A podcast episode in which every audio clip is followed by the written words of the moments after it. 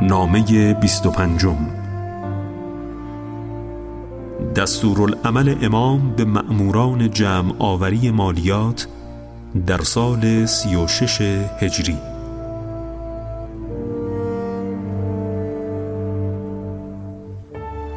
با ترس از خدایی که یکتاست و همتایی ندارد حرکت کن. در سر راه هیچ مسلمانی را نترسان یا بازور از زمین او نگذر و افزونتر از حقوق الهی از او مگیر. هرگاه به آبادی رسیدی در کنار آب فرود آی و وارد خانه کسی مشو.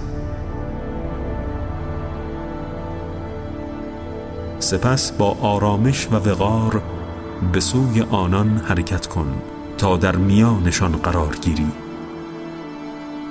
بانها سلام کن و در سلام و تعارف و مهربانی کوتاهی نکن. سپس می‌گویی ای بندگان خدا مرا ولی خدا و جانشین او به سوی شما فرستاده است تا حق خدا را که در اموال شماست تحویل گیرم آیا در اموال شما حقی هست که به نماینده او بپردازید؟ اگر کسی گفت نه دیگر به او مراجعه نکن. و اگر کسی پاسخ داد آری همراهش برو. بدون آنکه او را بترسانی یا تهدید کنی یا به کار مشکلی وادار سازی.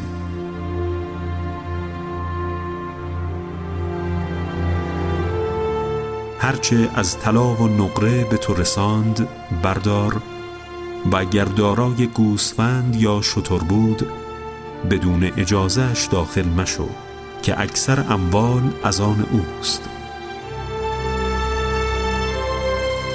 آنگاه که داخل شدی مانند اشخاص سلطگر و سختگیر رفتار نکن حیوانی را رم مده و حراسان مکن.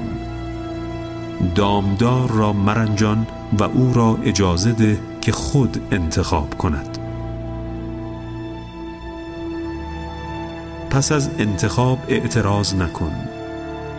بر انتخاب او خورده مگیر.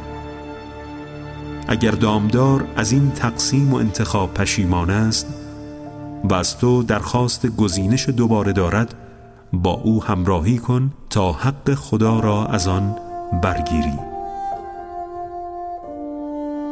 و در تحویل گرفتن حیوانات حیوان پیر و دست و پا شکسته بیمار و معیوب را به عنوان زکات نپذیر. و اموال را به فردی که اطمینان نداری و نسبت به اموال مسلمین دلسوز نیست مسپار. و در رساندن حیوانات آن را به دست چوپانی که خیرخواه و مهربان امین و حافظه است بسپار. که نه سختگیر باشد و نه ستمکار. نه تند براند و نه حیوانات را خسته کند. سپس آنچه از بیت المال جمع آوری شد برای ما بفرست تا در نیازهایی که خدا اجازه فرموده مصرف کنیم. هرگاه حیوانات را به دست فردی امین سپردی به او سفارش کن تا بین شتر و نوزادش جدایی نیفکند.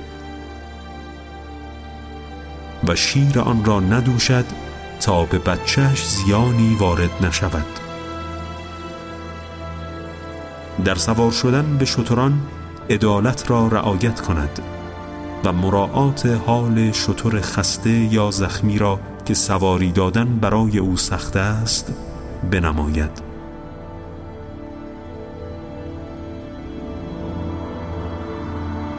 آنها را سر راه به جاده هایی که دو طرف آن علفزار است ببرد.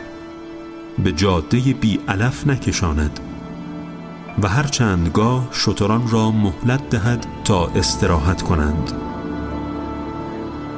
و هرگاه به آب و علفزار رسید فرصت دهد تا علف بخورند و آب بنوشند تا آنگاه که به ازن خدا بر ما وارد شوند که آنها را بر اساس رهنمود قرآن و سنت پیامبر صلی الله علیه و آله و سلم تقسیم نماییم.